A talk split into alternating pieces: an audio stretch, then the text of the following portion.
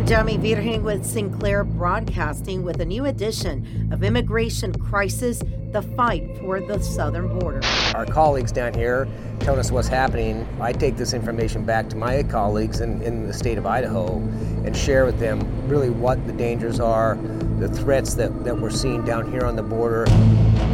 His name is Kieran Donahue. That's Sheriff Donahue from Idaho. That's right, Sheriff Donahue from Idaho was at the Border Sheriffs Coalition Conference in the Valley of Texas just a few days ago. Should people care what goes on out here? People should care because, you know, what comes through these borders, it's not going to stay here. It's going to end up in their backyard. As I quickly found out, Texas border sheriffs are not the only ones dealing with the effects of the cartels and smugglers. Their tentacles now reach deep in the heart of America. Tentacles that many believe will not only take advantage of more immigrants coming in when Title 42 is lifted, that is the Trump era COVID policy that denied entry to immigrants, but it may also keep Border Patrol and other jurisdictions way too busy to catch drugs coming in on parts of the border that will be left unattended come May 11th when some 18 to 19,000 people, according to the Biden administration, are expected daily to enter the United States. Sheriff, how did you end up thousands of miles away from Idaho? Well, this issue really affects all of us, right? Whatever happens on this border, even our northern border affects affects us, and Idaho has a northern border, of course, with Canada. But for me, I've been coming down to these meetings regularly for the last seven or eight years, and uh, the reason is because our colleagues down here telling us what's happening. I take this information back to my colleagues in, in the state of Idaho and share with them really what the dangers are, the threats that, that we're seeing down here on the border, the victimization on both sides of the border, and then really collectively try to build a plan because, again, everything that comes through here lands in my jurisdiction. And we're really kind of a depository for the cartels. We have a lot of cartel activity, uh, Mexican cartel activity in, in the state of Idaho, especially in the Boise region, the Treasure Valley. And so we're not just a depository anymore, we're now a distribution point. So we have a lot of uh, Hispanic gangs, a lot of activity who deal the narcotics for the cartels, outlaw motorcycle gangs who deal the drugs for the cartels, and that violence associated. So really, we're all in the same fight, is what it is. And then I'm also the vice president of the National Sheriff's Association, so I represent them as well. How crazy. People are going to watch this and go, Idaho? Yeah. Yeah, so the tentacles really do oh, reach quite far. Fr- yeah, it's it's literally even on the northern border where I've done some work with our, our colleagues up there, and I've been up there and spoke to the Royal Canadian Mounted Police. They're seeing the same things we're seeing, just on a smaller scale, but that's really accelerating over the last few years. So I go up there and visit with them too, bring this type of information as to what you can expect, how you can start building your programs to address this threat. And so it's very, it's a collective effort, but Idaho, no, really, no state is immune. And you know, we have so many people from uh, Arizona, Texas, uh, even California who move into Idaho, and that they understand what we're up against because they've seen it down here, right? And so, but everything, the school systems, your medical systems, your judicial system, everything's affected in Idaho by what's happening right here. And that and it doesn't matter if you're talking the immigration aspect or again the victimization right?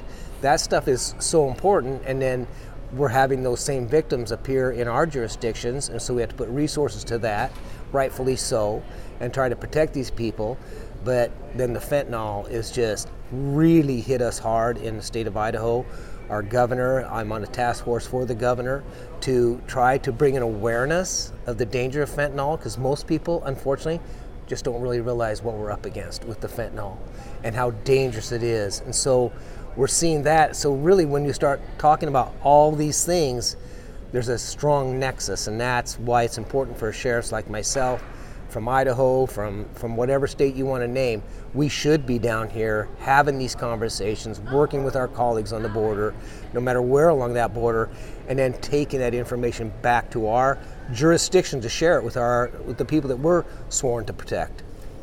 May 10th at midnight. Yes. Turns into May 11th. Yes, ma'am.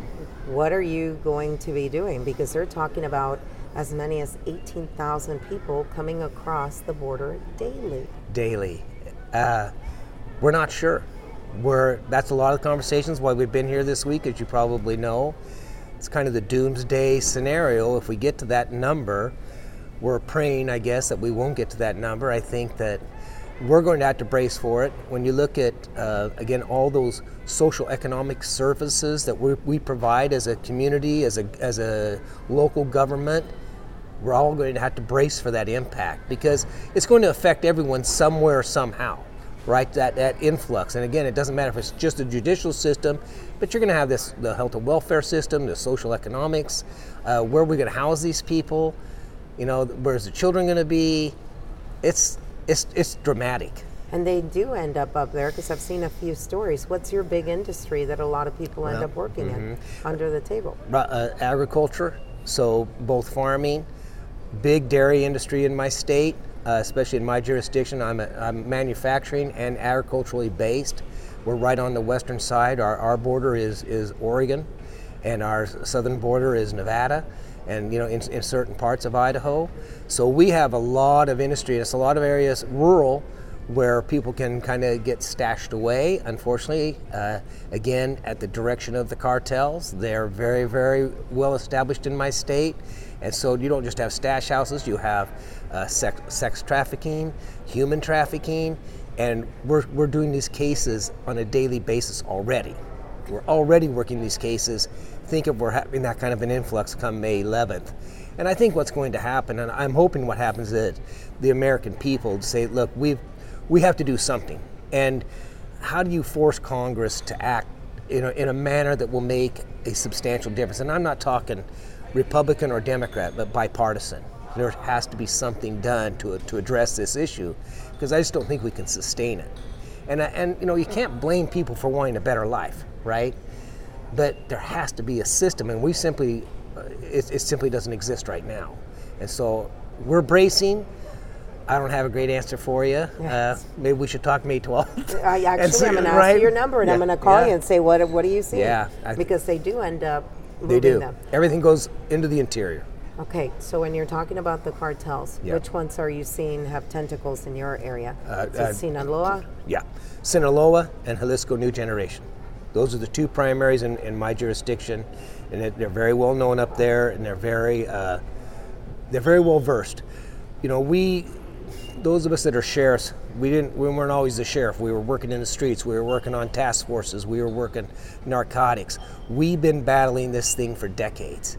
It's just reached a level we've never seen before, and with with synthetic drugs that we've never dreamt of and then that creates more and more violence, more territorial, uh, territorial beefs between the uh, between the gangs, right? Who's going to be pushing this? But when you come down to the cartels, there's two significant: Sinaloa and Jalisco New Generation. That's who's in my area.